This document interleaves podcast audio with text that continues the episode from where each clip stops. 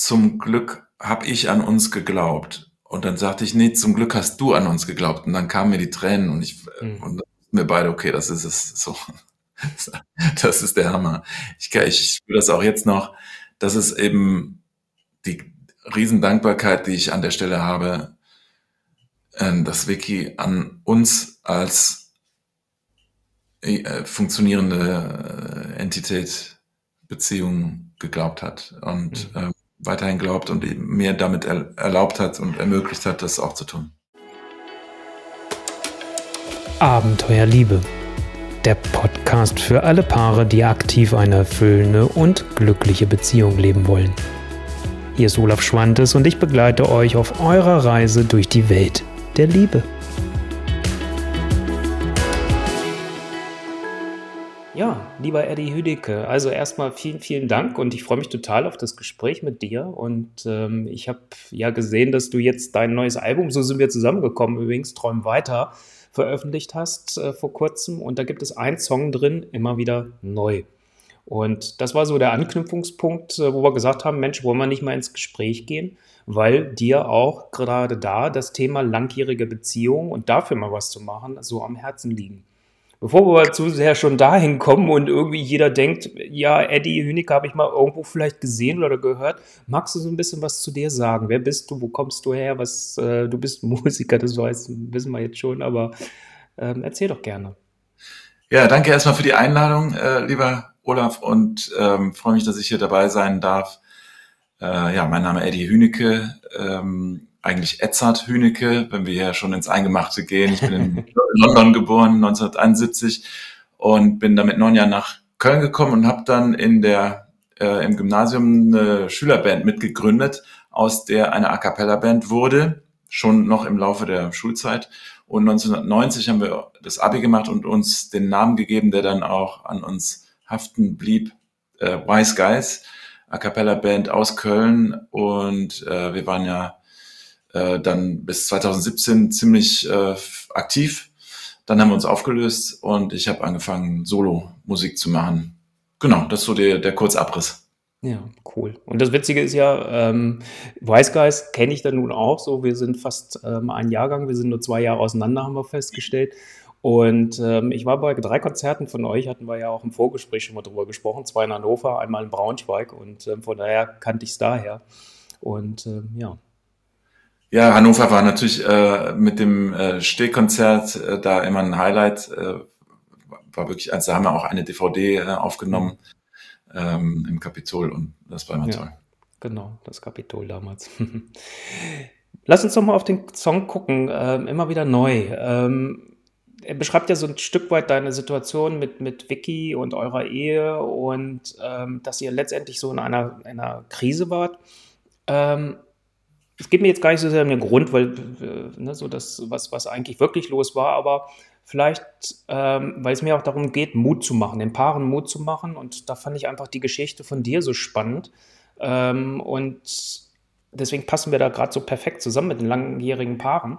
Also was, was war so der Punkt vielleicht, was, was die Krise, wie es da hinkam auf der einen Seite? Also an welchem Punkt standet ihr? Also ohne darüber zu sprechen, sondern an welchem Punkt standet ihr eigentlich? Also oft stehen ja Paare entweder an so einem Punkt bleiben oder gehen oder eine Person sagt, hm, ich weiß nicht, ob noch genügend Liebe da ist.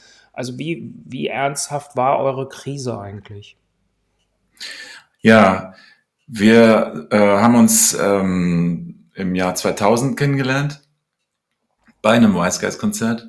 Mhm. Ähm, und äh, oder nach einem Wise Guys Konzert, muss man äh, besser sagen. Und ähm, sind also jetzt äh, schon ja, an, an die 23 Jahre zusammen und äh, haben mittlerweile drei gemeinsame Kinder. Ich habe noch ein Kind aus einer vorigen Beziehung. Ähm, also Kind ist gut, er ist jetzt 24. Mhm. Und ähm, bleibt ja immer Kind. genau. Ähm, und äh, großartigerweise verstehen die sich auch alle vier äh, gut miteinander. Äh, wir waren jetzt gerade auf einem Familientreffen, die sind alle mitgekommen und das ist denen sehr wichtig. Ähm, und ja, äh, Vicky und ich, ähm, naja, also wenn man, wenn man Kinder hat, verändert sich eine Beziehung, das ist, glaube ich, bekannt. Ähm, äh, und man bekommt einen anderen anderen Fokus, andere Schwerpunkte. Es ist überhaupt so, dass die äh, erste Verliebtheit natürlich irgendwann verschwindet äh, und sich eine Beziehung verändert. Und ich habe dann, jetzt springe ich äh, ein paar Jahre nach vorne, nämlich mhm. vor zwei Jahren ungefähr, saß ich mit meiner Mutter, die mittlerweile alt ist und hier in der Nähe in einem Altersheim lebt, saß ich im Wartezimmer ähm, des Ohrenarztes und da lag eine Zeit, Zeitung aus und da wurde ein Buch drin vorgestellt, acht Gespräche, äh, die jedes Paar führen sollte. Mhm. Von John Goldman. Mhm. Ja, genau. Und ich habe gedacht, auch das, das klingt spannend, da wurde so, so ein bisschen beschrieben, auch ein Interview, glaube ich, mit den Autoren drin oder so. Und dann habe ich das für Vicky und mich bestellt. Und äh, dann haben wir das irgendwie da erstmal liegen gehabt. Und dann hatten wir ein paar Wochenende, also wir machen das gelegentlich. Ähm, da, früher haben das ihre Eltern uns ausgegeben, beziehungsweise machen die auch jetzt, glaube ich, immer noch ab und zu und haben dann auf die Kinder aufgepasst. Das ist nicht, nicht mehr nötig, aber die haben uns das spendieren uns das, glaube ich, immer noch, äh, also meine Schwiegereltern, dass wir einfach mal zwei, drei Tage zu zweit irgendwie äh, wegfahren und äh, waren dann äh, mal, was weiß ich, in, in schönen Hotels irgendwie einfach mal auf uns äh, zum Besinnen. Schöne Sache. Und da haben wir dann beim letzten Mal, letztes Jahr, dann dieses Buch mitgenommen. Und Vicky sagte schon äh, dann im Nachgang, als wir das alles nochmal so nachreflektiert haben, irgendwie ist ihr aufgefallen, äh, dass ich dieses Buch gar nicht so nach vorne ge gedrückt habe, wie ich das sonst gerne mache. Wenn ich irgendwas Neues für uns habe, dann ich bin so der, ich bin so der Typ, neue Sachen sind toll. Ähm, eingeschliffene Sachen muss ich mich manchmal zu überwinden. Insofern ist eine lange Beziehung für mich auch äh, irgendwie schon ein Erfolg. Ja, also, also 23 Jahre, Hut ab. ja, ich, ich bin da super glücklich und auch nicht, nicht wenig stolz.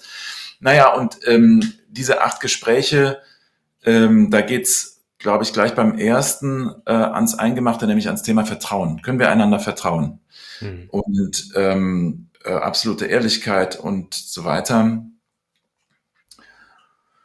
Und ich hatte da äh, eine Sache, die ich gedacht hatte, das behalte ich mal besser für mich die ist dann doch äh, im Laufe dieses Wochenendes dann ähm, zum, also dann doch rausgekommen. So, ich konnte es dann nicht mehr für, ganz für mich behalten, obwohl ich irgendwie gedacht hatte, das wäre besser. Und das war, ähm, das war äh, etwas, das war nicht wenig schwierig. Ähm, und äh, also es war, war eine Sache, die äh, ich eben nicht ohne Grund für mich behalten wollte. Ich hatte, ich hatte irgendwie gedacht, nee, das habe ich doch geklärt, für mich intern geklärt, das ist erledigt ist gut und warum überhaupt erzählen, macht nur, macht nur Wellen. Und habe dann aber doch gemerkt, auch als es rauskam, wie viel Energie das gebunden hat.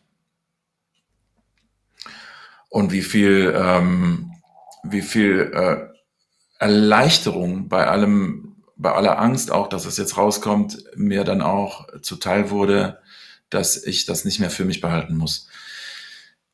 Ähm, wir haben uns also darüber ausgetauscht äh, und es war echt ein sehr anderes Wochenende als ursprünglich erwartet. Und ähm, ich wusste überhaupt nicht, wie das ausgeht. Ich hatte, ich hatte ja nicht ohne Grund das für mich behalten. Ich wusste, wusste nicht, wie Vicky reagiert. Und ähm, sie hat sich dann im Nachgang wieder für mich entschieden. Also sie hat, äh, sie hat, sie hat gesagt, nee, ist okay. Äh, ich kann damit leben. Wir, äh, wir haben es geklärt wir haben es besprochen und ähm, auch Verzeihen ist was total Wichtiges in Beziehungen, äh, natürlich in, in jeder Richtung. Und ja, und, und ähm,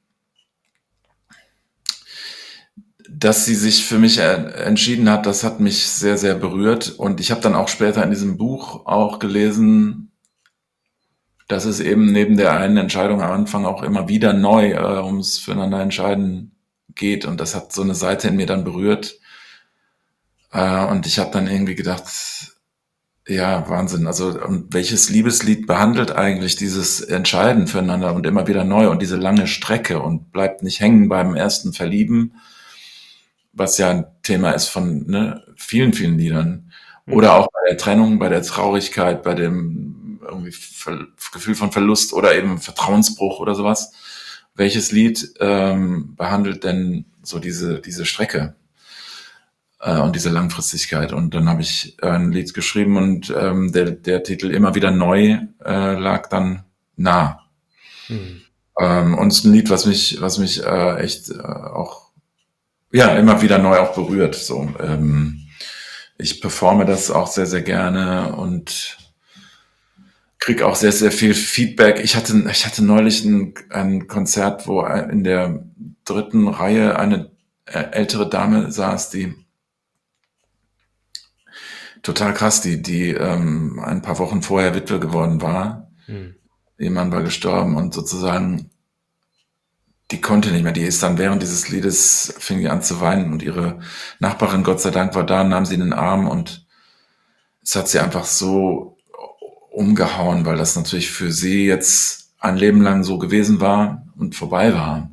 Eine, eine Trennung, die vielleicht jedem von uns dann doch auch irgendwann bevorsteht. Ähm, also ist, es löst und auch andere, die, die mir gespiegelt haben, boah, Wahnsinn, das, das äh, berührt mich total. Also ein, ein Lied, was, was, was mir viel bedeutet. Und ich habe eigentlich immer Schwierigkeiten gehabt, so äh, Liebeslieder zu, zu schreiben, die, die nicht einerseits entweder kitschig werden oder äh, andererseits irgendwie so ein bisschen an der Oberfläche bleiben.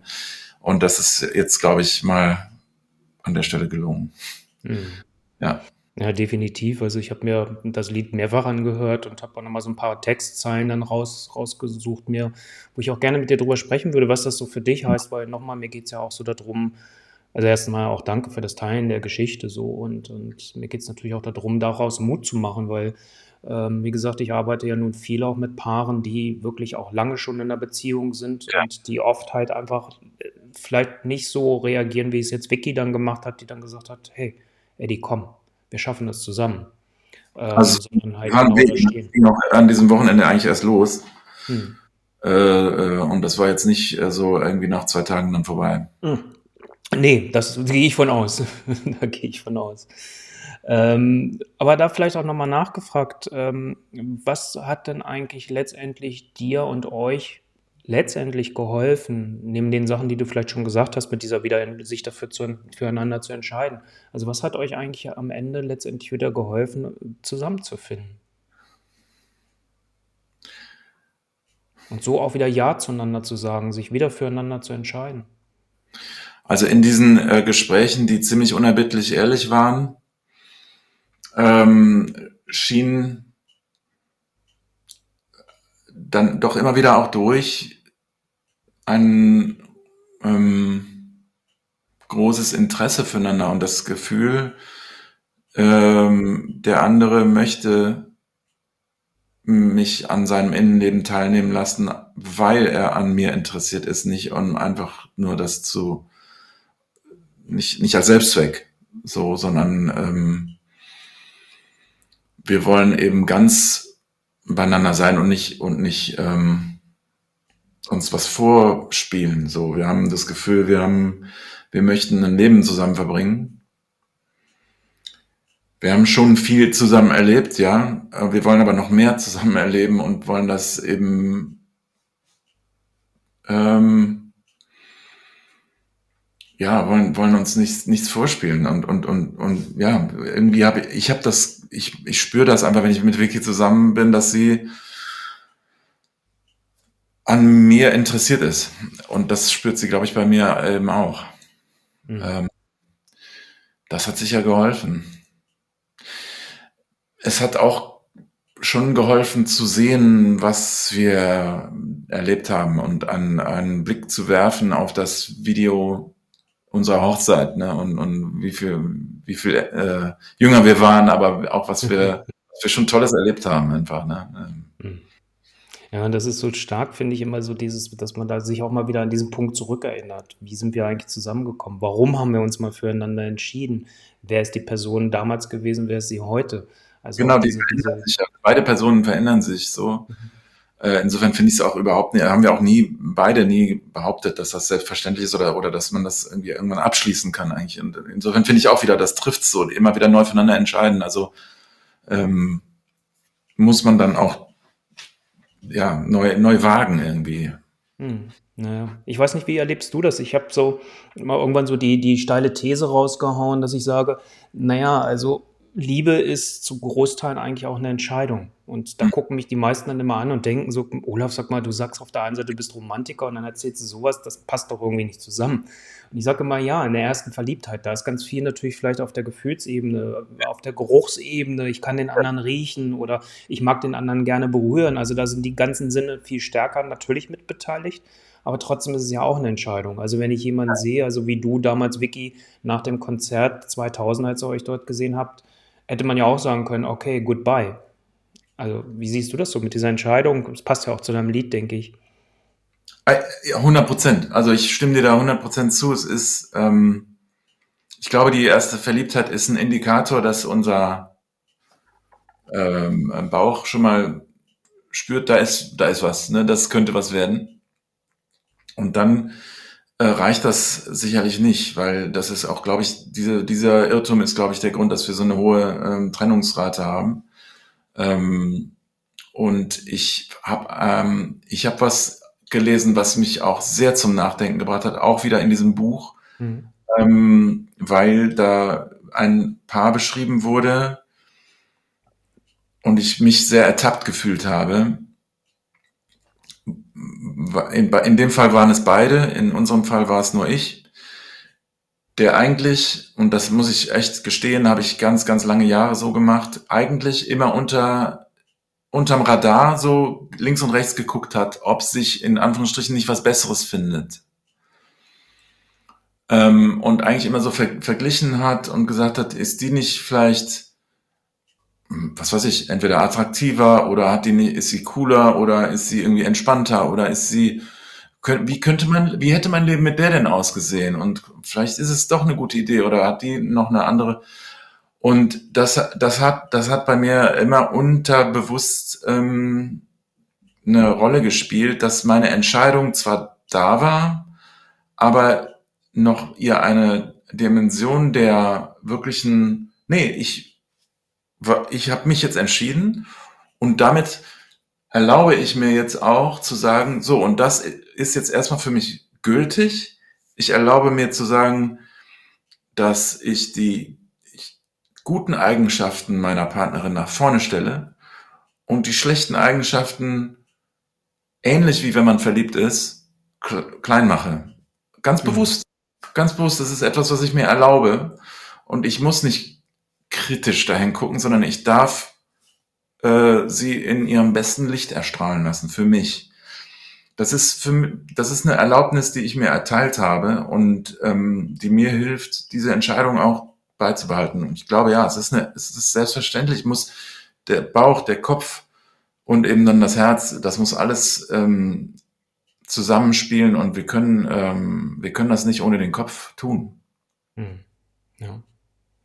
Und ich finde das so spannend jetzt auch gerade, was du nochmal so gesagt hast, weil diesen Zweifel, den kenne ich von mir selbst früher auch noch, bevor ich meine, meine damalige Frau, wir sind geschieden, ähm, geheiratet habe, war das auch lange, dass ich wirklich so diesen Blick hatte und äh, gemerkt habe, okay, ich tue mich schwer, mich zu, für sie zu entscheiden und Ja zu sagen und auch diesen Schritt zu gehen, zu heiraten. Egal, ob man jetzt für die Heirat oder die Hochzeit steht, für die Ehe steht oder was auch immer, aber diesen Schritt zu gehen. Und ich habe gemerkt irgendwann, dass tatsächlich das so war, wie du es gerade auch so beschrieben hast, dieses, ja, man guckt dann doch noch. Und es gibt ja auch diesen Spruch, äh, dass das so letztendlich ja ist, wenn man so vorm, vorm Traualtar steht, dass man halt auch mit sowas dann aufhört. Also dass dieser Zweifel vielleicht auch aufhört. Aber er kommt natürlich wieder und wir selbst entscheiden, gebe ich dem halt einfach Futter, weil ja. natürlich gibt es immer andere Menschen auf diesem Planeten, die man vielleicht auch spannend, interessant findet. Ja, aber das ist ja auch eine Entscheidungssache. Genauso wie man sich auch als Paar entscheidet, wie leben wir unsere Beziehung. Davon mal ab. Ne? Also, ja, na klar. Na klar. Klar, ich meine, es wird auch, ähm, keine Ahnung, es gibt, gibt ja Leute, die, die eine offene Beziehung führen. Das finde ich völlig respektabel und das würde bei uns eben einfach nur nicht funktionieren. Hm. Und äh, das finde ich dann eben auch, ist dann auch so. Ja, und auch das ist ja wieder eine bewusste Entscheidung. Ne? So, also ich habe ja, ich, ich sehe mal zu, wenn Paare zu mir kommen, dass ich sage, hey, mir ist es, ich will euch nicht bewerten und beurteilen, auch nicht für irgendein Modell, was ihr wählt. Wichtig ist, ihr seid zwei erwachsene Menschen, seid ihr beide da wirklich mit einverstanden. Ja. Und das ist das, was für mich zählt.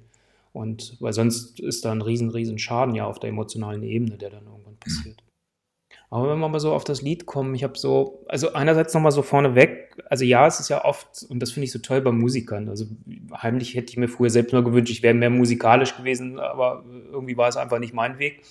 Ähm, aber Musik ist für mich so meine erste Liebe und löst bei mir halt immer ganz viel aus.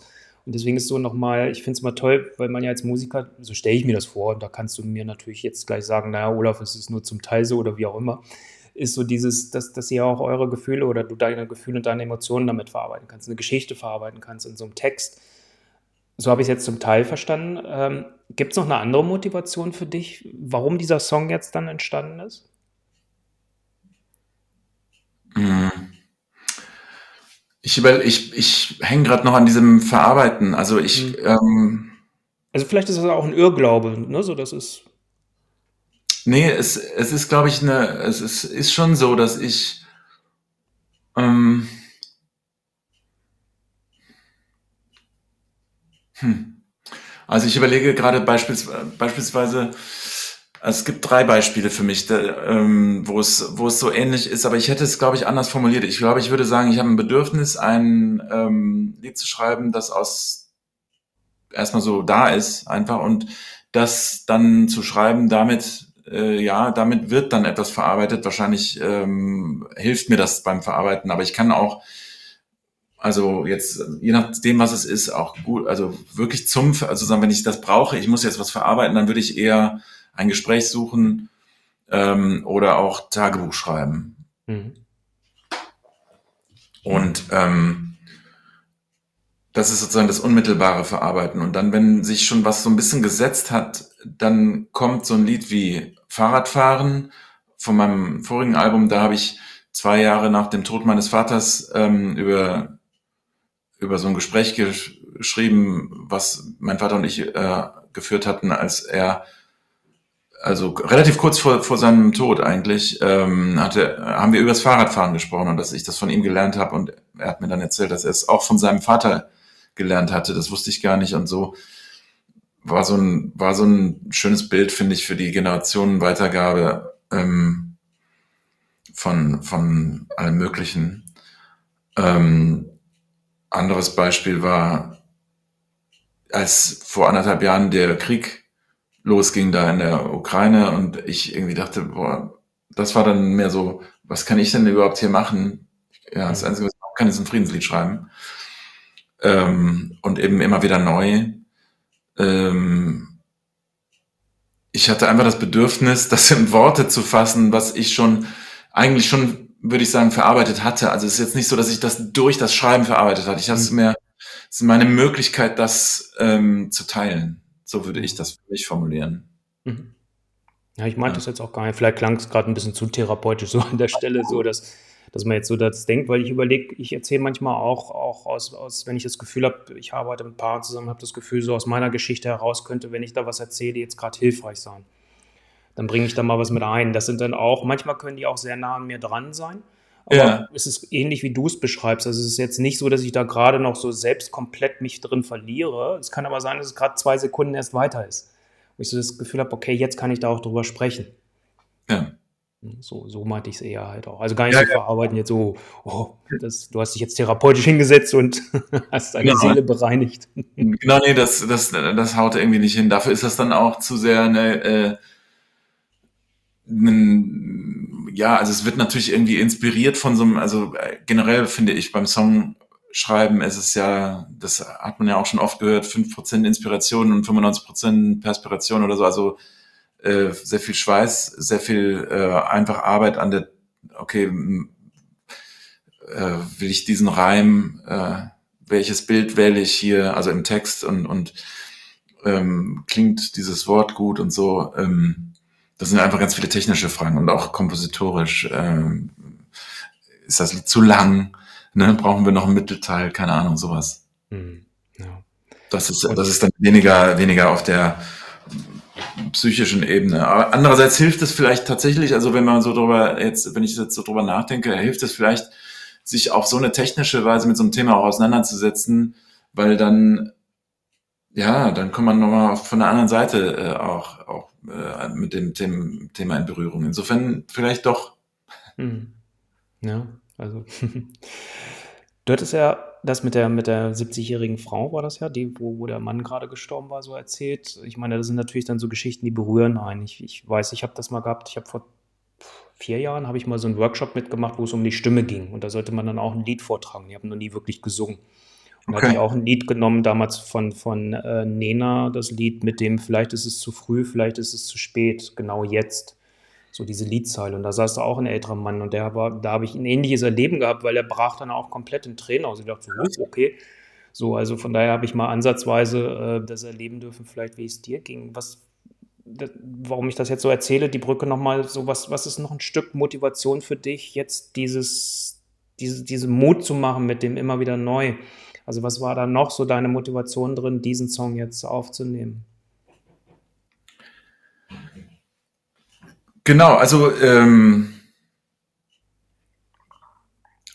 ich, ich finde bei meinen Konzerten, auch schon früher bei den Wiseguys-Konzerten, das Schönste, was passieren kann, ist, wenn man eine Bandbreite von Emotionen ähm, wecken, auch selber spüren kann. Das hat was ganz Heilsames für mich als Musiker und für ähm, Menschen, die sich im Publikum darauf einlassen, äh, kriege ich auch oft ähm, gespiegelt, dass das was, ähm, ja, das, das hat dann sowas wie ein, manche sagen wie ein Kurzurlaub oder eben wie eine kleine Reise oder wie vielleicht ähm, eben was Heilsames. Ähm, und ähm, dazu zählt das vollkommen alberne Lachen über absurde Situationen im Pauschalurlaub. Ähm, dazu zählt irgendwie was Kraftvolles, ähm, dazu zählt was Mutmachendes in Richtung alles wird gut oder mein neues Album heißt jetzt Träum weiter, weil, weil es mir wichtig ist, an, an Träumen festzuhalten oder die noch weiter zu machen und den Raum zu geben. Ähm, und dazu zählt natürlich eben auch, ja, Mu Mut zu vermitteln, hey, ähm, eine Beziehung ist nicht ein, ist kein Spaziergang, und ähm, hier, äh, das kann, das kann zwischendurch schwer sein. Es, es mag graue Tage geben. Ich, ich meine, mir wurde dieser, das alles auch schon bei der Hochzeit spätestens gesagt. Ne? Das war jetzt nicht so, dass das in dem Sinne neu war, aber ich habe es natürlich neu äh, erlebt und der Wunsch, das zu teilen, anderen Mut zu machen, auch du kannst vielleicht ähm, in einer Beziehung ähm, ja, neu Fuß fassen und dich eben neu entscheiden oder ihr könnt euch neu füreinander entscheiden. Ähm, das ist schon auch ein Teil, Teil der Motivation. Ähm, aber ich glaube, meine, meine größte Motivation ist immer, Menschen einen Einblick in mein Innenleben zu geben. Ich glaube, das ist irgendwie eigentlich die Funktion, die wir auf der Bühne generell haben. Ich bin in dem Moment, wo ich auf der Bühne stehe oder eben ein Lied aufnehme und, und das jemand sich von der Aufnahme her anhört, ähm, bin ich sowas wie eine Projektionsfläche. Äh, da kann sich jeder drin spiegeln. Das funktioniert natürlich nicht bei jedem gleich gut. Aber äh, alle, die, wo's, wo's, wo, wo die Schwingungen passen, können sich darauf einlassen können ein Stück selbst was erleben. Ich, ich, das habe ich so oft selber erlebt, ne, bei Songs, die mich berühren, ähm, dass ich dann irgendwie äh, was höre und einfach, einfach zu Hause beim Hören eine Gänsehaut bekomme oder mir auf einmal Tränen kommen. Das ist ja, das ist ja was unfassbar, es ist ein totales Geschenk, da an der, auf der, auf der anderen Seite auch mal stehen zu dürfen. Also deswegen, ich, ich freue mich einfach darüber und das ist mir ein inneres Bedürfnis. Ich muss das wirklich jetzt, muss da wirklich nach Wörtern suchen, weil ich das einfach von selber so machen will und, und mhm. jetzt sozusagen danach suchen muss, warum will ich das eigentlich machen? Mhm. Ja, aber ich, mich interessiert sowas halt, deswegen, ne, so ist auch völlig okay, wenn du da suchen musst, aber das sind halt genau die Geschichten, die mich daran auch interessieren, ne, so die, dieses, so da drin und ähm, bringt mich ja weiter, finde ich, finde ich super, danach zu suchen. Ja, so und äh, du hast ja im, im Song auch geschrieben, zum Glück hast du an mich geglaubt. Ja. So die, die Zeile, mal so ein paar Zeilen mir. uns geglaubt. Ja. Ich, ich habe ähm, diesen Text ich habe diesen Text, weil mir das Lied sehr, sehr wichtig war, ähm, mit einem äh, an, äh, Antonio Berardi, äh, einem äh, Songwriter aus Mannheim, äh, überarbeitet, weil ähm, ich hatte mit dem schon ein paar Mal Texte äh, überarbeitet. Äh, und, und das macht er gerne, macht er sehr, sehr gut. Guckt sozusagen mit dir als Songwriter zusammen, wie können wir diesen Text noch polieren oder was, äh, wo, wo hakt's? Und mhm. wir haben äh, im Zuge dieses Überarbeitens tatsächlich diese Zeile ähm, gefunden. Ich müsste jetzt, ich müsste jetzt, äh, ich weiß gar nicht mehr, was da vorher stand, aber jedenfalls ähm, war dieses Bild da von dem von dem Boot, was oder von den zwei Personen, die irgendwie über so einen riesen Ozean schwimmen. Ähm, und also es ist ja das ganze, das ganze der ganze Text spielt spielt oder nutzt die Ebene Wasser, Ozean, Schwimmen, überqueren. Ähm, so das ist so die die Bildebene, die hauptsächlich da genau und in dieser zweiten Strophe hatte ich vorher irgendwas mit einem steinigen Weg äh, und das war dann, das war einfach ein anderes Bild und es war mhm. jetzt ähm, irgendwie schlüssiger, bei dem Meer zu bleiben, was im Refrain ja dann auch so, komm, wir springen ins große Weite, komm, wir äh, schwimmen übers Meer, äh, übers Meer ähm, oder durch das Meer, ich weiß gerade gar mhm. nicht. Äh, da, da wird sozusagen dann positiv gen genommen, aber eben so ein Meer hat ja auch was, was Beängstigendes, man kann darin versinken. So, und dann waren wir da Beinahe wären wir versunken und dann hatten, schlug der Toni, wir suchten also nach der letzten Zeile vor dem zweiten Refrain, äh, dann schlug der Toni vor, ähm, zum Glück hab ich an uns geglaubt. Und dann sagte ich, nee, zum Glück hast du an uns geglaubt. Und dann kamen mir die Tränen und ich, mhm. und mir beide, okay, das ist es so. Das ist der Hammer. Ich, ich spüre das auch jetzt noch.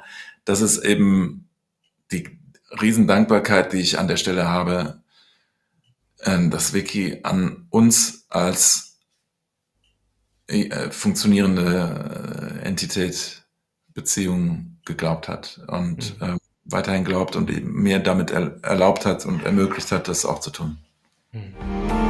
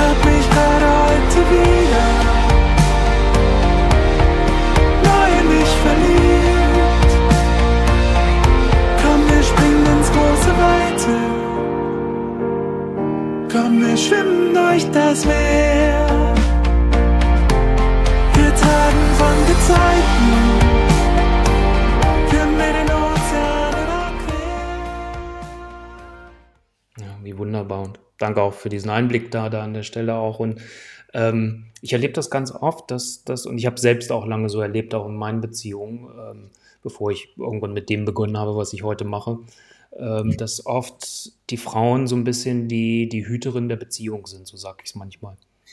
Ähm, wie ist das bei euch? Erlebst du das da auch so oder gibt es das da gar nicht so klar? Also, wie, wie ergänzt ihr euch da? Nee, ähm,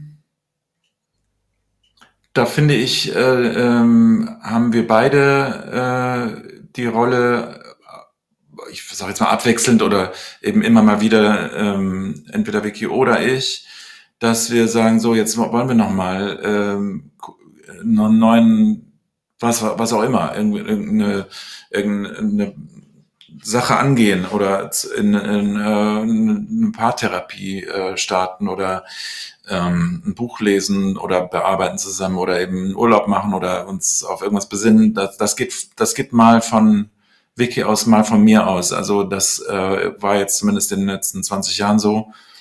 Und ähm, da bin ich auch sicher, äh, dass das geht weiter so. Also ich, ich hätte jetzt auch vermutet, dass es äh, gar nicht so gut ist, wenn man sagt, nee, das macht, das macht sie ja schon, dann brauche ich das ja vielleicht nicht. So, also mhm. deswegen ähm, ähm, Genau, also da kommen, kommen echt immer, immer mal wieder unterschiedliche Impulse auf unterschiedliche Art auch von, äh, von dem einen oder der anderen äh, bei uns. Mhm. Ja, und das ist ja das Schöne, ich sag mal, dass davon lebt eine Beziehung ja auch, wenn so gefühlt beide, wenn man es jetzt ein bisschen nüchtern mal betrachtet, einzahlen, also etwas für die Beziehung ja. tun ne? und sich so einbringen mit ihren individuellen Stärken. Ne? So, und das ist, ist ja das Entscheidende. Wobei ich da, also das möchte ich auch nochmal ähm, ganz kurz, das ist ja, das ist es ging ja jetzt darum, wer, ähm, also aus meiner Sicht habe ich davon gesprochen, wer bringt Ideen sozusagen ein. Also wer, wer und wer guckt auf die wirklich äh, Beziehungsebene und, und überlegt, so wie, wie steht's denn um uns und wer übernimmt da die Initiative. Aber es gibt ja auch noch das Einzahlen des, ähm, des Alltags irgendwie oder das, äh, das Einzahlen einfach der, also die Pflege Weißt du, was ich meine? Also sozusagen ja. die, die Routine, der, da, zahlt, da zahlt auch jeder ein. Und hm. Da muss ich ja, ich habe ja eben gesagt, ich beginne gerne Sachen und dann das durchzuziehen, fällt mir manchmal ein bisschen schwerer. da muss ich immer, immer auch gucken, dass ich dranbleibe. Hm. Gibt es denn da Dinge, die ihr euch gemeinsam überlegt habt, so Rituale oder, oder Routinen nehmen wir Deutschen ja immer gerne als sowas Negatives. Ähm, bleiben wir vielleicht mal beim Begriff Rituale. Da Vielleicht passt es da besser. Also habt ihr so, so Dinge, die, du hast ja vorhin mal davon erzählt, dass, dass die Schwiegereltern euch ermöglicht haben, dass ihr als Paar immer wegfahren konntet auch mal. Genau. Gibt es so kleine Dinge auch, die ihr so in eurem Alltag etabliert habt? Absolut. Ähm, ja, ja, also wir, wir merken, dass beide, ähm, dass es unheimlich schnell geht, äh, wenn wir nicht im Gespräch bleiben, dass das, äh, dass die Beziehung so zwischendrin so abflacht. Ähm, und äh, wir versuchen also äh, Räume zu schaffen für Gespräche. Ich glaube, ähm, von, ähm, also einfach täglich, äh, wenn Vicky von der Arbeit kommt oder so, dass wir uns dann wenigstens 20 Minuten zusammensetzen bei einem Kaffee und irgendwie einfach beide so ein bisschen erzählen können, was gerade los ist, äh, bis hin auch äh, zu ähm, regelmäßigen längeren Gesprächen äh, in, in Richtung von tiefgreifendere Gespräche, wo wir uns über äh, Themen, die uns äh, noch mehr berühren als vielleicht die Arbeit ähm, oder die uns einfach als Beziehung noch mehr betreffen, wo wir die behandeln. Äh, letztlich ähm, ganz im Sinne von acht Gespräche, die, das, die jedes Paar führen sollte, also einfach im Sinne von jedes, jede Beziehung ist eigentlich ein andauerndes Gespräch, ein, ein immer wieder neu aufeinander zugehen und im Gespräch bleiben und, und sich aneinander teilhaben lassen. Genau. Also das machen wir. Ähm, wir versuchen auch ab und zu einfach einen Spaziergang zu machen, essen zu gehen. Und äh, wir müssen halt immer gucken, dass diese Rituale bei allem, weil ich habe einfach ein un super unregelmäßiges äh, Leben durch meinen Beruf. Ähm, und dann haben wir eben auch Kinder, die äh, deren, also die jetzt teilweise gerade Abi gemacht haben und, und wo man sich auf unterschiedliche Weise darauf einlassen muss und, und, und Zeit für einsetzen muss und möchte natürlich auch. Äh, das heißt, wir haben viele Faktoren, die unseren Alltag immer wieder so verändern. Das heißt, wir müssen, glaube ich, immer wieder dranbleiben und sagen, wollten wir nicht. Ach ja, richtig. So, und das machen wir aber, wie gesagt, apropos Hüterinnen der Beziehung, das machen wir, glaube ich, schon beide dann. Hm. Ja, das ist doch schön. Ja, ich finde immer kleine Dinge. Also das ist, weil ich habe ganz viele Paare ja auch, die zu mir kommen, da ist das Zeitthema immer, ne? So ob es jetzt durch den Beruf, die Kinder oder was auch immer, das Ganze. Ich meine, Ja. es gibt ja nicht nur die Beziehung, da guckt man immer nur so auf einen Teil des Lebens. Es gibt ja noch so ein paar andere Lebensbereiche, Ja. wo man so unterwegs Ja. ist.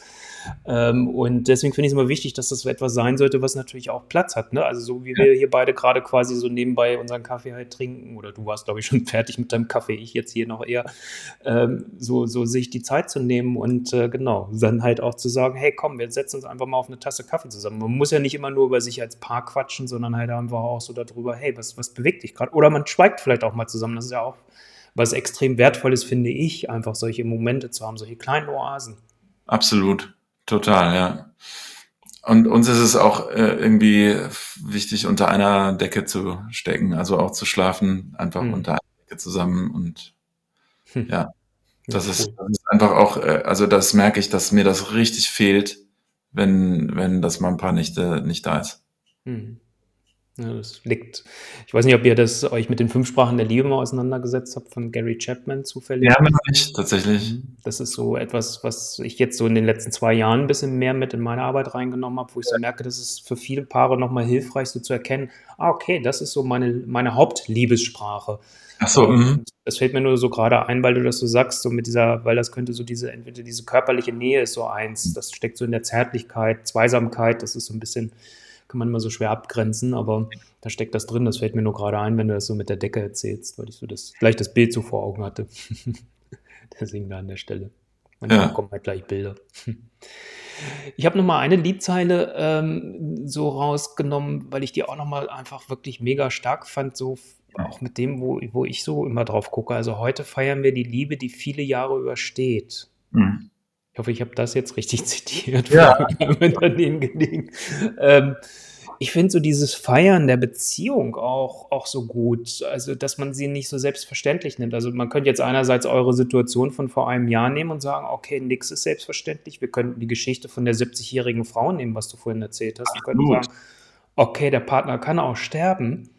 Ähm, was sind denn so eure Feiermomente? Aha. Ja, genau. Also ich, ich, ähm, ich, das ist eine, das ist eine, eine super Frage. Also der, in der Liedzeile, äh, das war sozusagen die, die, das Fazit von, hey, anstelle eines Liedes für Verliebte oder für Menschen, die sich gerade getrennt haben, kommt hier ein Lied für Menschen, die in einer langen Beziehung ähm, unterwegs sind und das feiern wir mit diesem Lied. Also das, das war sozusagen die, die, ähm, die Aussage, die da steckt. Hm. Und ja, womit feiern wir das? Ähm, womit feiern wir unsere Beziehung? Ähm, wir haben jetzt beispielsweise unseren 20-jährigen Hochzeitstag ähm, begangen. Also was wir, was wir eigentlich relativ regelmäßig machen, ist, dass wir unser Hochzeitsvideo dann angucken. Einmal im, einmal im Jahr äh, so. Oder wir haben es, glaube ich, nicht ganz so oft gemacht, aber ähm, immer mal wieder diese äh, darauf zurückbesinnen und einfach sch- schauen, das war so eine wunderschöne Feier. Auch wenn wir beide jetzt der Meinung sind, mit 160 Leuten würden wir das nie wieder tun. Äh, so, das, das war viel zu groß irgendwie, aber eigentlich war es gleichzeitig toll, aber natürlich so, jetzt machen wir das nicht mehr. Deswegen haben wir jetzt einfach nur äh, zwei sehr, sehr gut befreundete Familien und deren Kinder äh, und unsere Kinder natürlich äh, eingeladen und waren mit denen einen Tag wandern und äh, abends essen im, beim Italiener. So, das war, das war eine Feier, die und die, die haben uns dann im Nachgang äh, haben die uns ein Fotobuch von dem Tag geschenkt, ähm, so dass wir jetzt das 20-jährige auch wieder als als Erinnerung äh, mit uns mitnehmen. Ja, es ist das Erinnern, glaube ich, was äh, was bei bei Feiern ähm, immer mitschwingt und gleichzeitig ist es einfach ja, dann, dann in dem äh, beim Feiern ist es ja auch nicht so, dass man die ganze Zeit nur darüber nachdenkt, ach, wie schön war das damals so, sondern man ja kommt ja über alles Mögliche ins Gespräch oder äh, genießt einfach den, den Tag zusammen ne? und ähm, schafft irgendwie einen Raum für einfach ein unbeschwertes, schönes Zusammensein, eben ohne die, ohne die Alltagsthemen, die einen sonst vielleicht äh, irgendwie dauernd in, in Beschlag nehmen. Ähm, genau, also äh, und ja, äh, würde ich jetzt sagen, also ähm, Hochzeitsvideo, zusammen essen gehen, das sind so unsere Wege, zusammen zu feiern. Hm. Ja, und das ist so schön, weil das gibt Kraft und ich meine, das ist auch nochmal wichtig, was du gerade so sagtest, finde ich da drin auch. So dieses, es geht ja nicht so darum, sich wieder in die Vergangenheit hinein zu switchen, ne? also zurückzureisen nee. und die Gegenwart damit versuchen zu verklären. Also wenn man jetzt gerade vielleicht eine schwierige Phase hat, zu sagen, ach naja, ich gehe nur an den Anfang zurück und ne, so, aber ich finde es halt einfach schön, weil man dann nochmal sieht, okay, warum mache ich das Ganze eigentlich? Also es gibt so dieses, diesen Grund, dass man sagt, okay, ich bin bereit für diese Beziehung, diesen Weg zu gehen, so wie ihr es gemacht habt, jetzt auch nochmal nach diesem, nach diesem, ja, das, dieser Krise, die ihr da miteinander hattet, dann nochmal wirklich wieder zu sagen, okay, ich will das nicht vielleicht fertig aufgeben, wie es vielfach leider passiert, sondern ich, ich schätze das als so einen Ort, wo ich sage, das ist es wert, dafür zu kämpfen, auch vielleicht, ähm, und, und auch dafür Dinge zu tun und auch die extra Meile zu gehen. Ja, voll. Unbedingt. Und übrigens auch, ich glaube, ich glaube, das ist auch vielleicht ein Punkt, ähm, also da habe ich mich mit Vicky schon oft drüber unterhalten, dass wir ähm, denken, beide so, ähm, dass die, die, die, diese Selbstverwirklichungsgesellschaft bei allem Positiven, was es hat, aber eben auch so ein bisschen unterstellt, jeder kann immer 100% das machen, was er oder sie will, so. Und du musst, glaube ich, in jeder Beziehung, auch in einer Arbeitsbeziehung, ähm, ähm, aber natürlich auch in einer Lebenspartnerschaft, in einer Liebesbeziehung auch kompromissbereit sein und eben bereit sein, äh, zurückzustecken und auch mal zu sagen, okay, hier machen wir, hier stelle ich meine Bedürfnisse äh, an zweiter Stelle also das muss darf natürlich nicht so das Gefühl sein, es ist immer nur der eine, der das tut. Das, das betrifft dann schon alle Beteiligten oder in dem Fall beide Beteiligten. Aber ich glaube, das ist was, was ähm, ja, was gesellschaftlich einfach ähm, eben ein bisschen schwieriger geworden ist, ein bisschen weniger äh, cool ist. Ja. Ich meine, wir sind ja fast, wie gesagt, ein Jahrgang und wir sind noch ohne Internet aufgewachsen. Also ich sag mal, das ist ja heute eine ganz andere Möglichkeiten, die uns zur Verfügung stehen und damit aber halt auch oft eine Überforderung. Und äh, das ja. erlebe ich dann so. Und das wieder zu reduzieren und sich damit auseinanderzusetzen, wofür stehe ich, was will ich eigentlich um da halt einfach auch wieder viel klarer für sich Entscheidungen treffen zu können. Für die Liebesbeziehung das ist das eine, ja. aber auch generell ja fürs Leben. Wie will ich mich positionieren? Was macht so eine Situation wie so ein Krieg? Das, was du vorhin gesagt hast mit dem Friedenslied, was, was treffe ich da für eine Entscheidung? Treffe ich, stecke ich jetzt meinen mein Kopf in den Sand und denke so, oh Gott, ich weiß nicht mehr, was ich tun soll? Oder sage ich, okay, ich kann jetzt nicht da irgendwas im Großen verändern? Aber ich fange halt an, einfach im Kleinen zu verändern. Das heißt, mit vom Ort, mit meiner Liebesbeziehung, mit allen meinen Beziehungen halt auch einfach da letztendlich für Frieden zu sorgen und, und mhm. da auch für Entscheidungen zu treffen. Ne? So, äh, das finde ich so wichtig. Darf ich dir an der Stelle auch mal eine Frage stellen? Ja, klar. Äh, ist ja kein Interview in dem Sinne, dass ich dich hier nur ausfrage, sondern immer frei raus. Also meine Frage ist ähm, einfach auch in Bezug jetzt auf die jungen Leute. Du hast eben gesagt, wir hatten als Kinder kein Internet, wir hatten ke vor allem keine sozialen Medien. Mhm. Ähm, und ähm, ich erlebe das jetzt bei, ähm, bei einem meiner Kinder, dass es unheimlich schwer zu sein scheint, ähm, so unbeschwert irgendwie mal eine Beziehung auszuprobieren, was ja in dem Alter, ich sag mal, ausgehende Teenagerzeit meiner Meinung nach total wichtig ist, dass du einfach so irgendwie mal bisschen dich erstmal ausprobierst. Was passt zu mir, was brauche ich, was mag ich? Und nicht gleich sagst so, ich suche jetzt meinen Partner fürs Leben, aber es scheint eben schwer zu sein, weil sie äh, dann bei äh, Instagram oder wo auch immer sich sofort ähm, darstellen und dann eben möglichst perfekt darstellen müssen. Und deswegen eine, ein riesen Erwartungsdruck äh, schon da ist, der nicht gerade bei der Spontanität irgendwie hilfreich ist, glaube ich. Ähm, hast du da einen Tipp für jetzt mich als Elternteil oder für sonst für meine Kinder? Naja, ich habe nur leider selbst keine Kinder, ähm, hm. deswegen ist das immer so ein bisschen das, das Feld, aber ähm, nichtsdestotrotz, also ich meine, du hast es ja eben schon selbst beschrieben. Ähm, ich glaube, das kann man immer nur vergegenwärtigen und da kannst du ja dann nur deiner Tochter einfach auch Mut zusprechen und sagen, hey, ähm, das, was da auf Instagram abläuft, das ist nicht das, was vielleicht das wahre Leben ist. Also ganz viel wird da ja ein bestimmtes Bild präsentiert und man zeigt halt nicht alles. So, man zeigt mhm. halt auch nicht die, die Schattenseiten, man zeigt halt vielleicht das, was nicht läuft, nicht so sehr. Das ist ja übrigens auch einer meiner Gründe, warum mache ich so viele Videos oder warum liebe ich es auch, solche Gespräche, wie wir jetzt gerade machen, zu führen, um einfach auch zu zeigen, hey, es ist nicht nur immer eitel Sonnenschein. Es gibt nicht Ja. nur das eine, es gibt auch das andere, aber es gibt halt auch Wege daraus. Und hier kann man ja nur letztendlich dann auch, auch horchen, okay, was ist deiner Tochter wichtig? Also wenn ich es richtig verstanden habe, ging es um deine Tochter. Äh, also was ist, ist deiner Tochter da drin wichtig? Und ähm, ja, was will, will sie? Und, und sie da drin zu ermutigen und da für sie da zu sein und für ihre Fragen auch. Und dann zu sagen, hey, komm auf Instagram, das, was du da siehst, das hat vielleicht nicht ganz so viel mit der Realität zu tun, weil es ist nur eine Seite der Medaille. Genau, also das, das weiß sie im Prinzip auch, ne? Und ähm, das ist ja, das ist alles bewusst und gleichzeitig spielt das im, halt bei den Leuten heutzutage eine Riesenrolle. Das ist, lässt sich einfach nicht. Ich glaube, da, das, äh, das Bewusstsein ist tatsächlich äh, da ähm, und, es lässt doch noch, dennoch nicht einfach wegmachen. Nein, weil es natürlich Bilder produziert. Ich meine, du hast vorhin gesagt, einer der Gründe, dieses Lied für dich zu schreiben, war, ja, es gibt die vielen frisch verliebt Lieder, es gibt die, wenn man sich getrennt hat, ohne Ende, da kann man sich ja Playlisten ohne Ende füllen. Aber es gibt halt das, was du jetzt auch so geschrieben hast, relativ wenig. Und ich vergleiche das so mit Filmen. Es gibt so viele Filme, Ja. Hollywood-Filme, da geht es bis zum, die, das Paar kommt zusammen und dann hört der Film auf. Ja, So, es gibt selten, oder du sitzt an den Film, da ist schon der Rosenkrieg. Aber das Stück dazwischen, das, da gibt es relativ selten mal was. Ne? So, da, da gibt es wenig Filme. Also es gibt welche, aber es gibt wenig Filme da auch an der Stelle. Und so kommt, so werden wir ja geprägt. Und das, da kann man ja nur auch, wir selbst haben es ja vielleicht dann noch gelernt, uns vorzuschützen, aber dann den Kindern mit auf den Weg geben, hey, nochmal schütz dich davor und setz dich eher damit auseinander, dann halt auch, wie willst du wirklich deine Beziehung leben? Das ist etwas, wo ich sehr gerne mitarbeite, also mit so einem Füllebild. Wie soll sich Beziehung überhaupt anfühlen? Was passiert da drin? Was findet da drin statt? Wie will ich da drin eigentlich selbst unterwegs sein? Wie wünsche ich mir, dass mein Partner, meine Partnerin da drin unterwegs ist? Ohne das jetzt als Forderungsliste zu schreiben.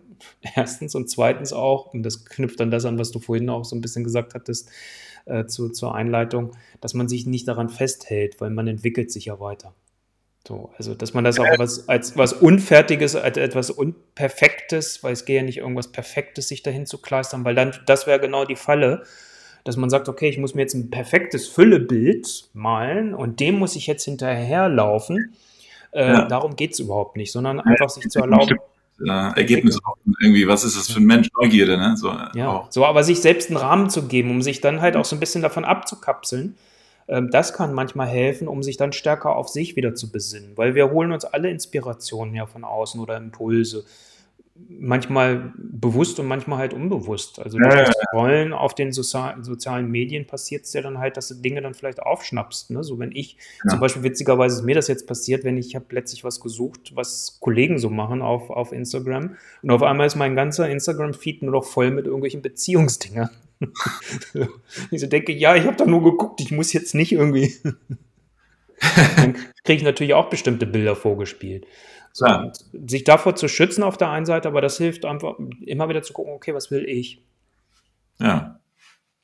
Also Okay. ist, weiß nicht, ob das weiterhilft als Antwort, aber ja, auf jeden Fall. ja, so, weil das, das finde ich stark einfach auch da. Und weil das erlebe ich halt auch mit den Paaren, die zu mir kommen, wenn ich die dann mal frage oder dann sage, Mensch, wie wär's denn mal, da soll ja Status quo und das ist das, wo, wo willst denn du hin? Also sich damit auch mal auseinanderzusetzen. Und das haben viele oft nicht. Oder haben es mal irgendwann gemacht, aber dann nicht weitergepflegt. So. Und ich meine, hättest du das mit Vicky vor 20 Jahren gemacht und würdest heute drauf gucken, dann bist du heute ein anderer Mensch, genauso wie Vicky. Also Klar. nicht nur, weil ihr alleine drei Kinder habt miteinander. Genau, und, und gleichzeitig auch, also das ist sicherlich auch, ich springe jetzt thematisch gerade wieder, weil, du- weil du uns ja jetzt auch ähm, äh, bringst, ähm, äh, äh, ein- einerseits dieses, wo will ich hin, andererseits auch das, einfach wertzuschätzen, zu feiern, was wir haben ne, und was wir tun und was wir aneinander ähm, leben können schon und, und, und oder täglich leben. Ja. Das einfach, das, das eben, äh, das finde ich auch total wichtig, dass man nicht irgendwie immer nur im, im Mangelmodus unterwegs ist, sondern ein, auch da Fülle in, in dem Sinne auch erlebt, dass so, was ist, was ist, was ist gut. Ja, weil das ist ja beides da. Ne? So, also ich meine, das, was vielleicht gerade nicht so gut läuft, ist genauso da wie das, wofür Ja. ihr euch wertschätzt, was ihr miteinander erreicht habt. Und das fand ich übrigens auch so, wir springen ins große Weite, so die letzte, ich weiß, es ist immer die Gefahr, wenn man so ein einzelnes Ding rausgreift, weil du hast die ganze Geschichte natürlich, warum hast du das so formuliert und geschrieben? Weil das für mich auch nochmal so steht für dieses Abenteuer Liebe, weil es, wir wissen noch nicht, was passiert. Also ich finde, Liebe ist auch ein Stück weit ein Abenteuer, wenn wir es mal so genauso wie das ganze Leben. So, also. Voll. Und, und das, also ich hatte immer dieses Bild so, wie, wie man, weißt du, von so einer, von so einer Düne oder irgendwas so wirklich in die Luft springt und dann dieses, diese große Weite irgendwie zusammen erlebt, vielleicht fliegt oder irgendwie sowas. Und das ist einfach, das ist ein Wagnis, sich auf einen anderen Menschen einzulassen, ist ein Wagnis und es bleibt ein Wagnis und das ist irgendwie mhm. beängstigend und toll zugleich.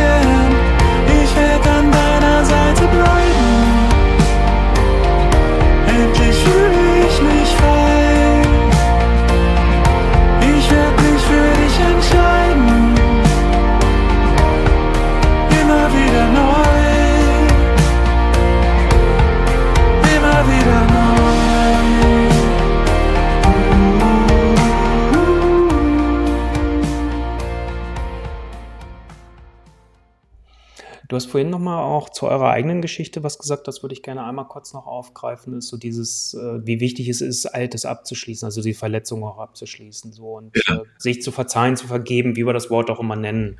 Ähm, das ist für mich auch immer so ein extrem wichtiger Part. Und da lebe ich, dass viele sich davor entweder scheuen, weil es halt nochmal sehr emotional ist, ähm, was hat dir und Vicky oder euch auch letztendlich geholfen, diesen Schritt gehen zu können, des Verzeihens, des Vergebens? Also, das ist ja jetzt nicht das einzige Mal, dass wir einander etwas verziehen haben. Hm. Mm, ich, ich glaube, das, das ist äh, erstmal der Schritt, das und das hat mich verletzt. Also jemand der, der eine, der, der Verletzte muss das äußern und der andere muss das erstmal auch versuchen zu verstehen. So, was ist das, was dich verletzt hat? Wie kann ich das, ähm, wie kann ich dich wirklich verstehen? Das, also das äh, erstmal das Interesse. Ich, also das, das ist, glaube ich, eine Kunst generell, weil da kommen ja dann schnell erstmal so Muster rein, äh, nee, nee, du hast das falsch verstanden oder irgendwie so erstmal sich, erstmal sozusagen das abzuwehren. Und das finde ich denn, denn der, für uns sehr hilfreich zu versuchen, wirklich erstmal in, in, so einen, in so einen Modus zu wechseln von gegenseitigem Verständnis äh, und einfach zuhören und, und wirklich versuchen, den anderen zu verstehen wenn das geschehen, erst wenn das geschehen ist, kann der nächste Schritt, glaube ich, kommen, nämlich, ähm, dass dann derjenige, auf den die Verletzung vielleicht zurückzuführen ist, oder zumindest ein Teil der Verletzung zurückzuführen ist, darum um, äh, um Verzeihung auch bittet, weil das ist etwas, was der andere ja nur gewähren kann, aber nicht muss. So, also das heißt, ich kann da nur darum bitten. Ähm, und dann hm, glaube ich, ist wiederum, es ist immer so, dass, dass das Zeit kostet, Zeit dauert, äh, bis, bis so ein weiterer Schritt möglich ist. Das ist total verschieden. Also wir haben das auch total oft festgestellt, wenn wir uns streiten, ähm, kommt so der nächste, äh, irgendwann wollen wir uns wieder vertragen. Und das ist unterschiedlich lang, wie lang das dauert. Äh, und ich bin da schneller. und das ist das war früher für mich ganz furchtbar. Können wir uns jetzt wieder, nein, können wir noch so, also, beziehungsweise bis wir das mal klar hatten, dass es so ist, nee, das geht jetzt noch nicht. Ähm, ich muss noch warten, einfach, weil, nicht weil ich bestraft werden soll, so fühlt sich das dann für mich an, äh, erstmal, sondern einfach, weil sie noch nicht kann. So, das ist einfach anders. Ähm, und das, Das, aber das ist einfach so. Jeder braucht da eine verschiedene Menge an Zeit. Äh. Und dann, wenn das möglich ist, dann kann es verziehen werden und dann ist es, glaube ich, eine Erleichterung für beide und dann kann man sich wieder vertragen und es ist ja dann auch total schön, sich dann wieder in den Arm zu nehmen und irgendwie zu sagen, so, jetzt, jetzt wieder neu. Hm. Jetzt, jetzt ist das bereinigt. Also was für eine, was für ein Geschenk, dass wir so, dass wir verzeihen können überhaupt. Das finde ich einfach unfassbar, dass es sowas gibt. Ähm, also das, und ich, ich kann mir nicht vorstellen, dass es eine Beziehung gibt, wo das nicht nötig ist. Ich glaube, das ist immer nötig, weil ich glaube, mit einem Heiligen, der nie irgendwas macht, der, wo man was verzeihen müsste, möchte man dann letztlich dann doch auch nicht zusammen sein. Nein, erstens das und zweitens glaube ich, ist es auch irgendwie sich davon zu lösen, dass es jetzt um Schuld geht da drin. Also das ist ja. oft so, dass, dass, dass wir dann denken, oh, ich habe mich schuldig gemacht. Ich meine, es passieren Dinge, das kenne ich selbst aus meinen Beziehungen ja auch. Dann gibt es vielleicht eine Aussage, die ich treffe.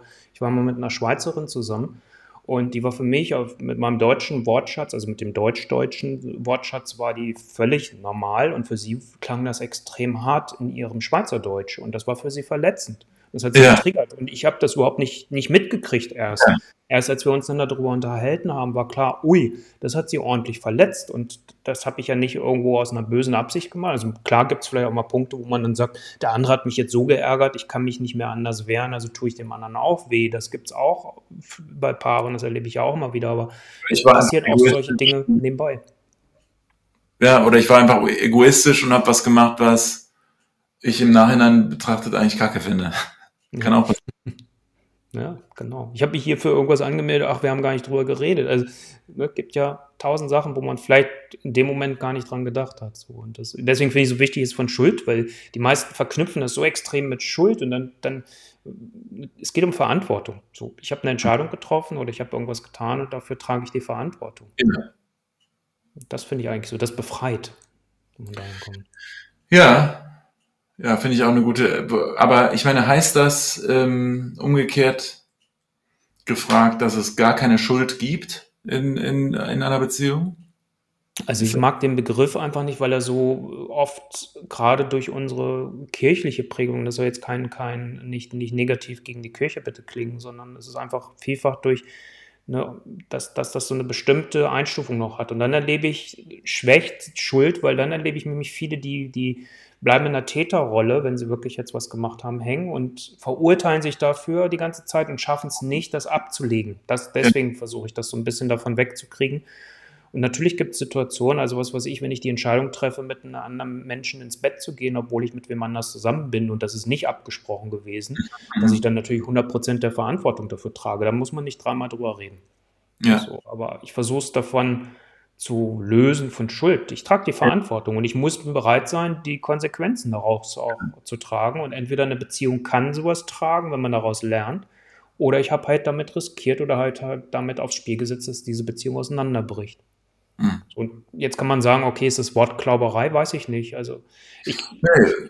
gebe dem anderen für mich ein anderes Gewicht da drin, weil Schuld manchmal auch so ein Konstrukt ist, wo man, ach, ich bin ja schuld, ich, ja, ich nehme die Schuld aber man nimmt eigentlich nicht wirklich die Verantwortung. Mhm, mh. Also es sind so. Nuancen da drin für mich. Ja, okay, spannend. Mhm. Wie gesagt, mag man vielleicht ein bisschen wortklauberisch sein, aber äh, ich weiß nicht, wie siehst du das mit dem Thema Schuld? Du so fragst, frage ich mal zurück.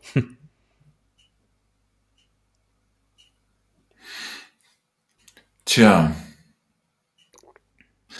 also ich, ich gehe jetzt mal ganz kurz einen Schritt zurück in meinem Leben, weil ich äh, mit 19 Jahren bei Aktion Sühnezeichen war. Aktion Sühnezeichen Friedensdienste ähm, vermittelt Freiwilligendienste für für junge Menschen im, im Ausland und das ist entstanden nach dem Krieg, ne? nach dem Krieg Sühne als kirchlicher Begriff für etwas, was man eine eine Leistung, die man er, er, erbringt, um eine Schuld zu ähm, begleichen. Zu begleichen, ja, zu begleichen oder zu äh, da, da, etwas dagegen zu setzen. Mhm.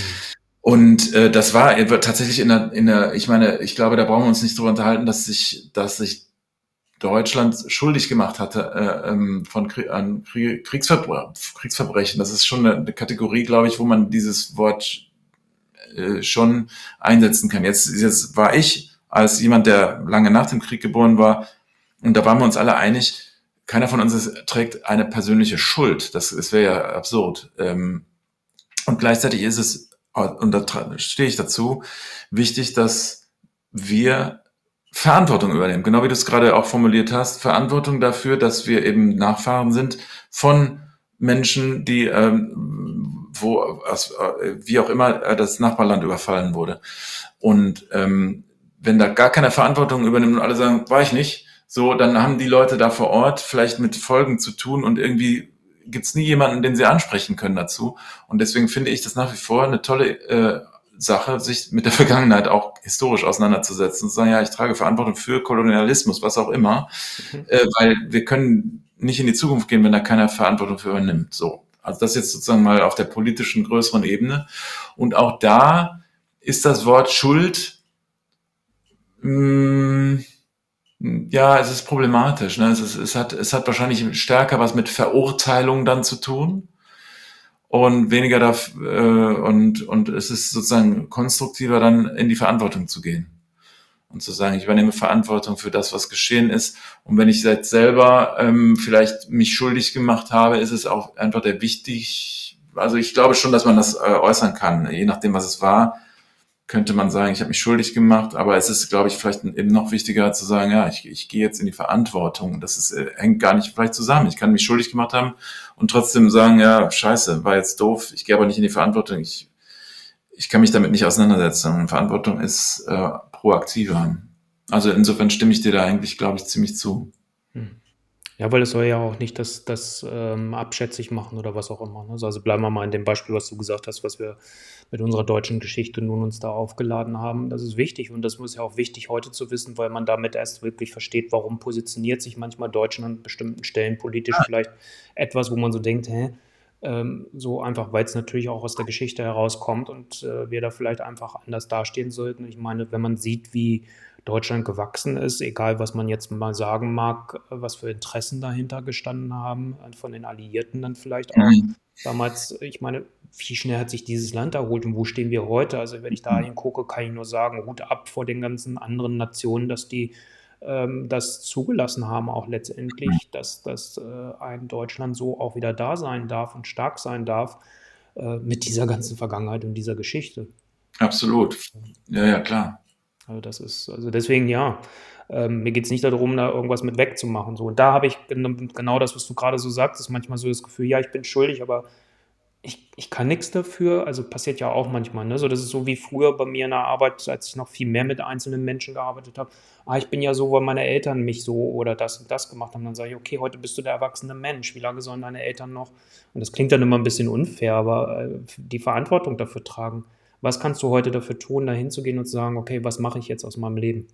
Ja, ja, ja, genau. Also genau, das, äh, wenn meine Eltern schuld sind, dann gehe ich ja äh, in so eine passive Rolle. Ja.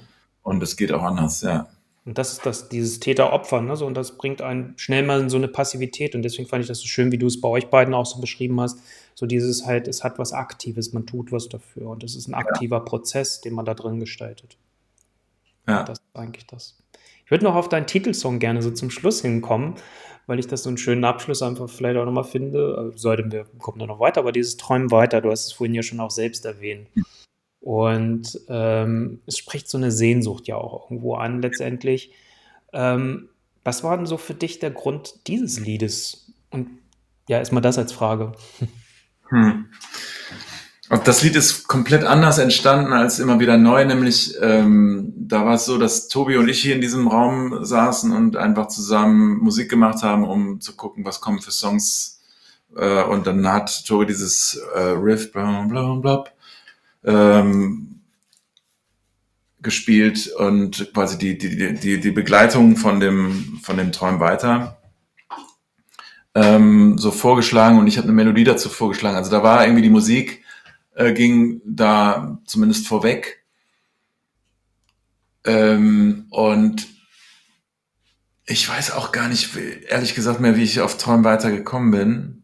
Der Text ist, glaube ich, von mir, der, die Musik ist von Tobi und mir zusammen. Also mein Bühnenpartner ist das, ne, Tobi? Mhm. Tobi Hebelmann. Ähm, und Die, naja, also die Idee ist, ähm, was habe ich für alles für Träume eigentlich mal so in meinem Leben gehabt? Also beispielsweise, nee, ich glaube, Tobi hatte da auch inhaltlich durchaus auch Ideen. Ähm, also beispielsweise dieses, äh, ich wollte mal ins Guinness Buch der Rekorde. Ich wollte mal, also ich, ich persönlich wollte zum Beispiel mal Bundeskanzler werden. Okay. äh, ähm, im, Im Text heißt es jetzt äh, Bundeskanzlerin, glaube ich. Mhm. Äh, weil mich ein anderer Künstler, der das Lied äh, mal interpretiert hat, ähm, Nikolai Burchardt, sagte, boah, da ist gar nichts Weibliches drin. Und dann hat er das auf äh, Bundeskanzlerin oder Bundespräsidentin äh, um, umgedichtet und das habe hab ich dann gerne übernommen. Ähm, ich wollte persönlich jetzt nie Arzt sein, aber ich wollte mal Lokomotivführer sein. Ich wollte mal nach Sansibar. Ich wollte vieles. Ähm, ich wollte gerne mal Nummer eins Hit haben und ich bin ziemlich sicher, dass die meisten dieser Träume nie Realität werden, in dem Sinne, dass ich das irgendwann in meinem Wikipedia-Eintrag wiederfinden werde. äh, und das heißt aber irgendwie nicht, dass die Motivation dahinter, ähm, selbst wenn ich so, so, ich war fünf, als ich Lokomotivführer werden wollte, so, mhm. ähm, die Motivation dahinter ist irgendwie was zu machen, was, wo ich in die Welt rausgehe und wo ich äh, glücklich bin in der Arbeit. Ähm, die bleibt ja bestehen. Oder die, die Motivation, ähm, nach Sansibar zu gehen, äh, zu reisen, ist äh, die Welt in ihrer ganzen Schönheit zu erleben. Ich will aber, ich glaube, dieser Traum wird sich wahrscheinlich nicht erfüllen, weil ich eigentlich versuche jetzt nicht mehr zu fliegen. Mhm. Ähm, ja, und, und so werden sich äh, irgendwie immer äh, bei mir, und ich glaube, das, das lässt sich auch wieder auf, auf viele Menschen übertragen, werden sich äh, Träume erfüllen, andere nicht. Aber die können so, ja, können uns trotzdem von innen leiten, können sowas wie ein Leitstern sein. Äh, ich finde das wenn ich darüber, wenn, wenn ich über Lokomotivführer nachdenke oder über Sansibar, ähm, dann, oder auch über Bundeskanzler, dann äh, spüre ich immer noch diese, diese Energie dieses äh, Aufbruchs, der, der da drin steckt. Und das ich, ich, ist für mich völlig okay, wenn sich, wenn das nicht alles Realität wird. Also Bundeskanzler sollte, sollte ich wahrscheinlich besser nicht werden. Äh, da habe ich viel zu viel Probleme, dass ich immer versuche, zwischen allen zu vermitteln und nicht einfach nur selber zu sagen, so läuft's jetzt. Das ist, glaube ich, die Rolle, die ein Bundeskanzler ein Stück weit hat. Ähm, und Lokomotivführer, weiß ich nicht, nee, besser nicht. Auch da, also ich bin jetzt super glücklich, dass ich äh, Musiker bin, dass ich auf der Bühne stehen darf, dass ich ich bin übrigens total, super glücklich, dass ich nicht mehr mit den Wise Guys auf der Bühne stehen, äh, äh, stehe, obwohl es eine ganz, ganz tolle Zeit war. Aber ich das, was ich jetzt tue, ähm, erfüllt mich zutiefst, ähm, macht mich, macht mich sehr froh und ich muss dafür nicht einen Nummer eins Hit haben. Den äh, würde ich jetzt nicht ablehnen, ähm, aktiv, aber ähm, ich komme immer mehr aus dem intrinsischen, so was mich glücklich macht, ist Gitarre spielen, Lieder schreiben, auftreten ähm, und dann gucke ich, was das Ergebnis davon ist, was dabei rauskommt am Ende des Tages. Und selbst wenn ich das irgendwie vielleicht äh, irgendwann nur noch nebenbei mache, ist ganz egal. Es erfüllt mich total. Und das ist eigentlich das, was mich, was mich äh, erfüllt, ja. Und deswegen, also alle, alle Träume dürfen da sein, nicht alle müssen sich erfüllen. Hm. Ich fand es so spannend, du hattest ja eben äh, ja auch gesagt, dass es manchmal vielleicht die Energie, die dahinter steckt, hinter den jedem einzelnen Traum. Ja. Und da diese Verbindung dann wieder zu sehen und zum Teil lebst du dieses, oder das lebst du ja. Also das scheint ja dein Lebensmotto, so wie ich dich jetzt kennengelernt habe, auch so ein Stück weit zu sein. Also es ist vielleicht gar nicht der explizite Traum, sondern es ist das die Energie, die dahinter steckt. Ja, ja, voll. Mhm. Passt. Mit deinem Fahrrad wolltest du nach Rom dort den Wein und den Kaffee probieren. Ein ganzes Jahr in einem Baumhaus wohnen und dann als Bundeskanzlerin kandidieren. Bleib dabei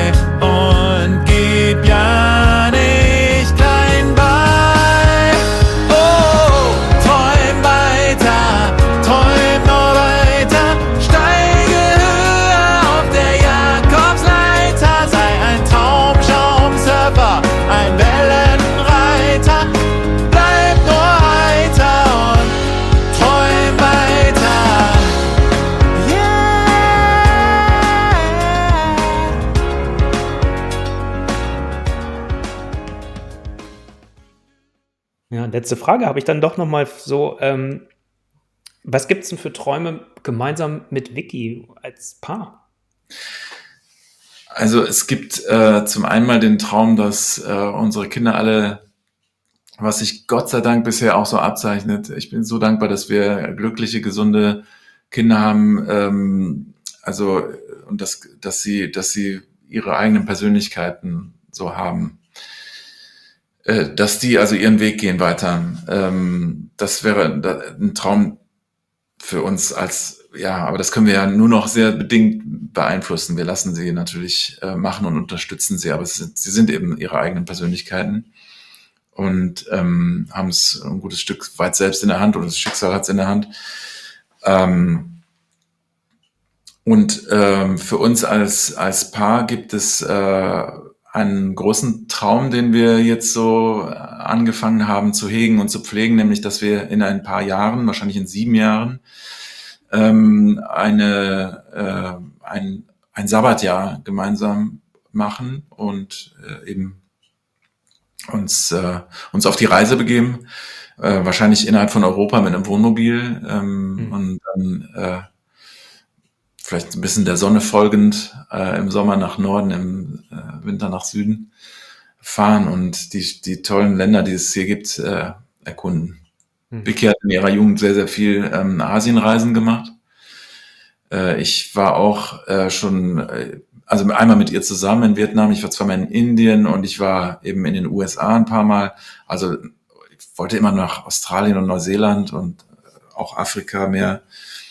Ähm, aber eben, ja, das mit dem Fliegen äh, steht so ein bisschen dagegen und äh, Europa bietet so viel, also selbst Deutschland bietet so viel, was wir noch nicht kennen, was toll äh, sein dürfte, dass ich glaube, dass das ein Traum ist, ähm, der sich äh, so auf die Weise erfüllen könnte, ohne dass es einen fürchterlichen CO2-Abdruck äh, äh, bietet und, und der sich vielleicht wirklich realisieren äh, könnte, wenn wir so lange dann, ja, wenn, wenn alles passt, wenn alles zusammenkommt. Hm. Ja, wunderbar. Ja, das wünsche ich euch wirklich von Herzen auch. Und ich kann das so nachvollziehen. Ich habe äh, meine erste Frau, oder ich war nur einmal verheiratet, aber äh, sie war auch in der Reisebranche tätig und da sind wir auch viel unterwegs gewesen. Also da ist mein CO2-Abdruck sehr groß gewesen in der Zeit. Wo ich aber heute einfach auch sage, ja, es hat aber auch, und das habe ich ja auch schon gesagt, weil wir sind immer noch befreundet, ja. wo ich hier dann halt auch so sag, gesagt habe, hey, ich bin echt dankbar für diese Zeit, die wir da hatten und diese Möglichkeiten auch in unserer Beziehung, die wir da ja, hatten, dass wir das gemacht haben. Weil ich heute genauso wie du das eben gerade so beschrieben habe, so denke, okay, muss ich irgendwie eigentlich groß noch weit wegreisen? Und klar gibt es das eine oder andere, was mich vielleicht reizt, aber es würde mich jetzt nicht äh, stören, wenn ich jetzt feststelle, okay, ich bin dann wirklich nur in Anführungsstrichen in Europa unterwegs gewesen. Oder auch in Deutschland. So, also, ja. also in Ecken hier. Ja. Total. Ja. Mega. Mensch, lieber Eddie, vielen, vielen Dank. Ähm, hat mir total Spaß gemacht, mit dir so in den Austausch zu gehen und auch, äh, ja, über das hinter den Liedern, hinter dem Album Träum weiter ähm, und immer wieder neu vor allem ganz speziell das Lied ein bisschen mehr zu erfahren von dir und äh, auch die Motivation dahinter und danke für deine Offenheit da drin auch. Ich danke dir sehr, war ein schönes Gespräch, hat mir sehr viel Freude gemacht. Danke.